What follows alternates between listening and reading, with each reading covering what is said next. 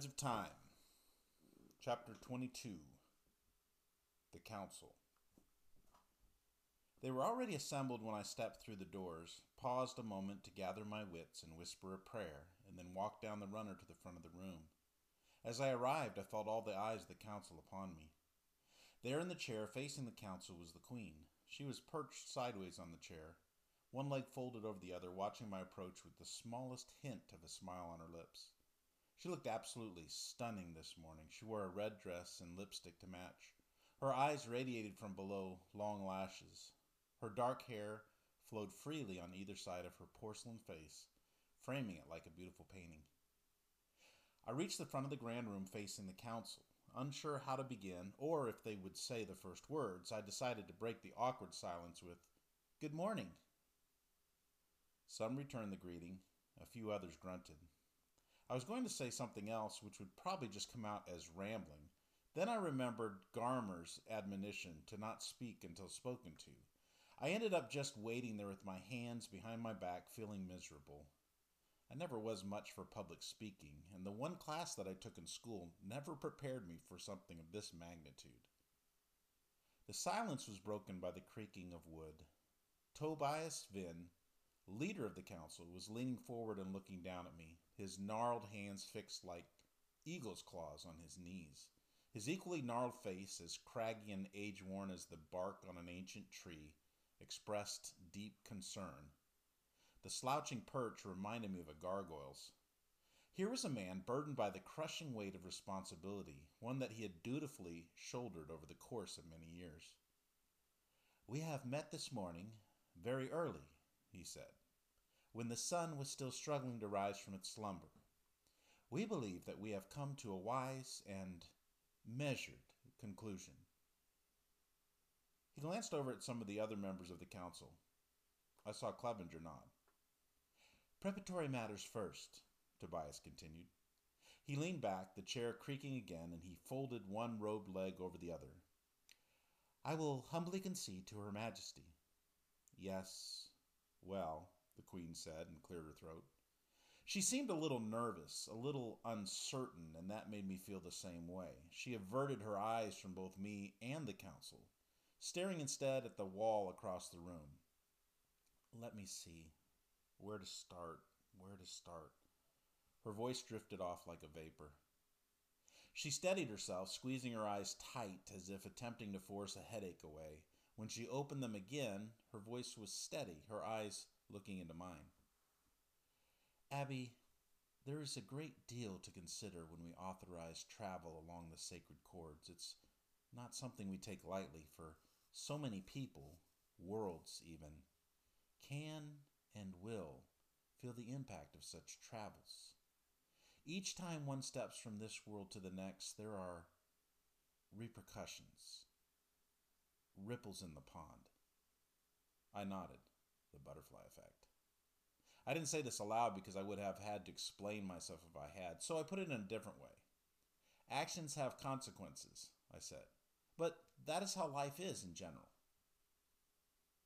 That is true, Clevenger said, but there are consequences that you know not of, and traveling along these cords could have a greater impact than you could imagine. Ripples in the pond, perhaps, but ripples made by a boulder dropped in the middle of that pond. Sometimes those ripples are more like waves. The Queen continued.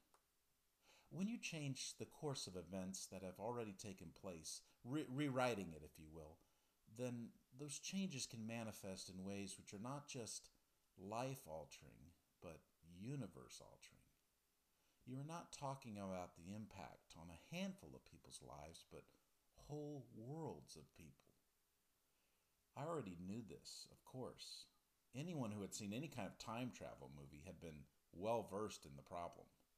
Uh, but maybe, I protested, those ripple effects will be positive, you know? Perhaps, the Queen agreed.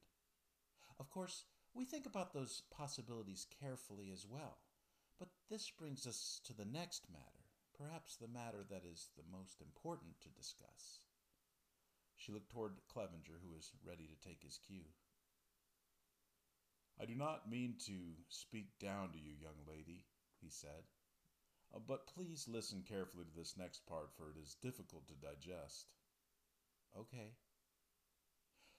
We have talked about the repercussions of our decisions. We have found through the work of the travelers that each time these cords are accessed through different portals, whether that be place or time, it creates a new rip in the garment of time and space, a hole that must be repaired. In other words, if you create an opening on the other side, that opening will exist until it's closed. This is what we believe happened in the cavern through which you traveled. There was an open hole. Who knows how many of these holes exist? Tobias Vin muttered. But most of the travelers' work today is closing them, sealing them. We call them stitches, the queen interjected. I thought about that for a moment, imagining a seamstress with a needle and thread. There are two ways to stitch a hole, according to the travelers, Vin continued.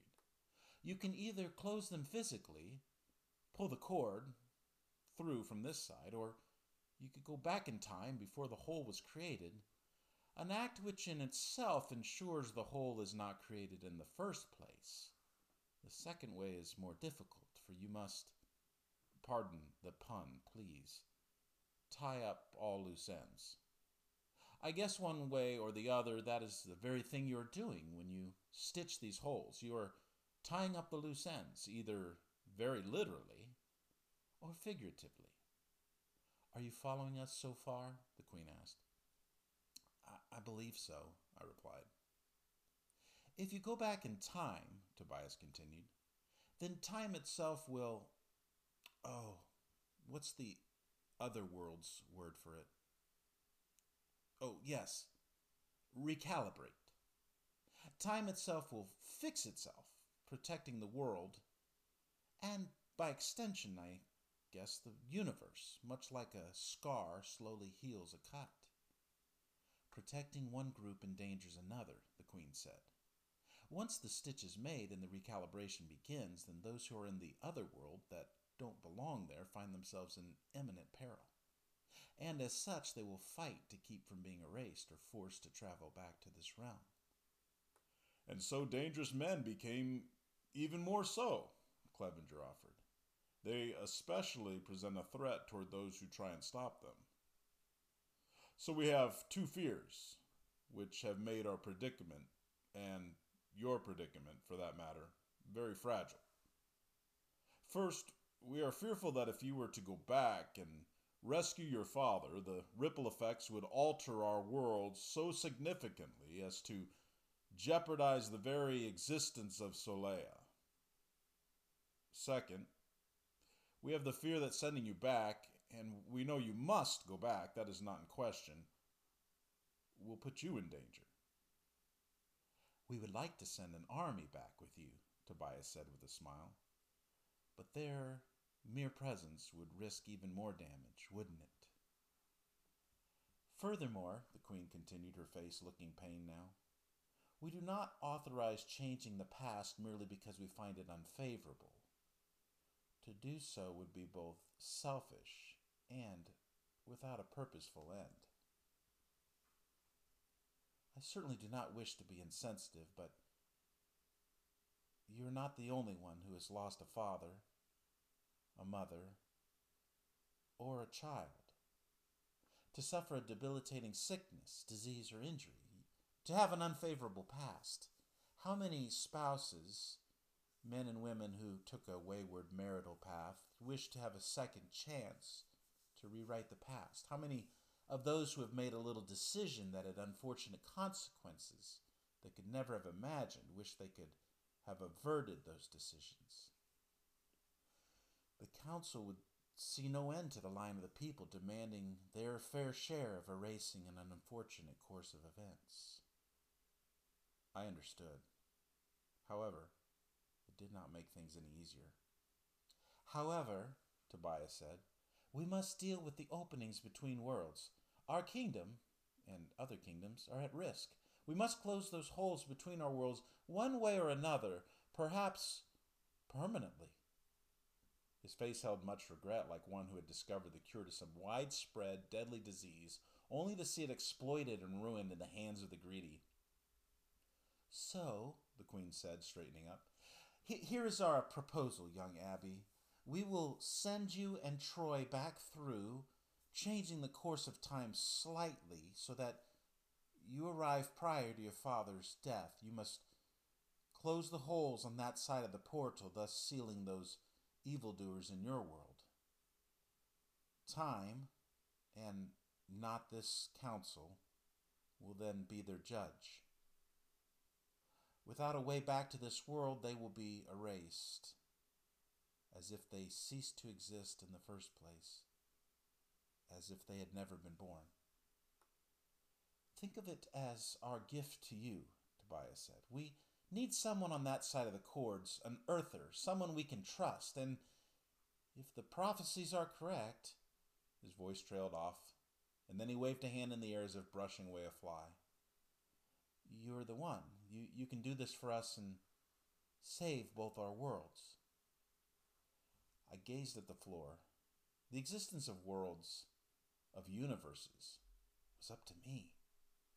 And I was just thinking of how I might be able to save my dad. You will have this one chance, Tobias said, before Troy comes back to Soleia and pulls that cord through one last time. Then, and this is a decision that the Council has been weighing for quite some time. Then we will destroy the chambers in Stiklat once and for all. But, I began, staring at the Queen, even while I searched for the words I wanted to say. Can't we change? Change, Tobias interrupted. It must come by God in the course of his providence. Man must cease meddling in the affairs of God. This is what has cast us into this worrisome situation in the first place. We cannot change what He has ordained. If we were to do so, his words trailed off. Then he took a deep breath, seemed to center himself again. Child, there is a prophecy. None of us could have predicted how that prophecy came to pass, but it has. And you are the key to that. After careful consultation, the council and the queen herself have come to the conclusion that we believe you are the promised one. The one that will deliver us from an evil future. God has given us one chance to change the outcome, one conditional promise. That chance, dear Abby, is you. I nodded, glancing at Troy. He was looking at the floors, floor, lips pressed together, hands clasped behind his back. Perhaps he was thinking the same thing I was that our journey together was coming to a close. That one day we would be separated by a gulf that could not be crossed. I felt emotions welling up inside me and I fought hard to keep from crying. After regaining my composure, I lifted my chin and looked at Tobias. Okay, I'm ready to do this. Good child, the queen said, offering a soft smile.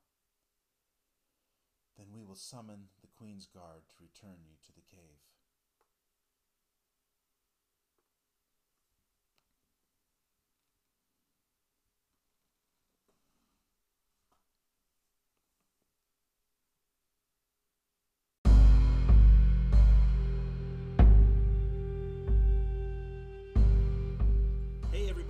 Threads of Time, the serial novel here on Thrillercast, I encourage you and hope that you'll check out my first published novel, The Birthday Girl. It is a cat and mouse psychological thriller. You can purchase it on Amazon.com, either an ebook or print edition. Check it out today, and thank you so much for tuning in to Thrillercast.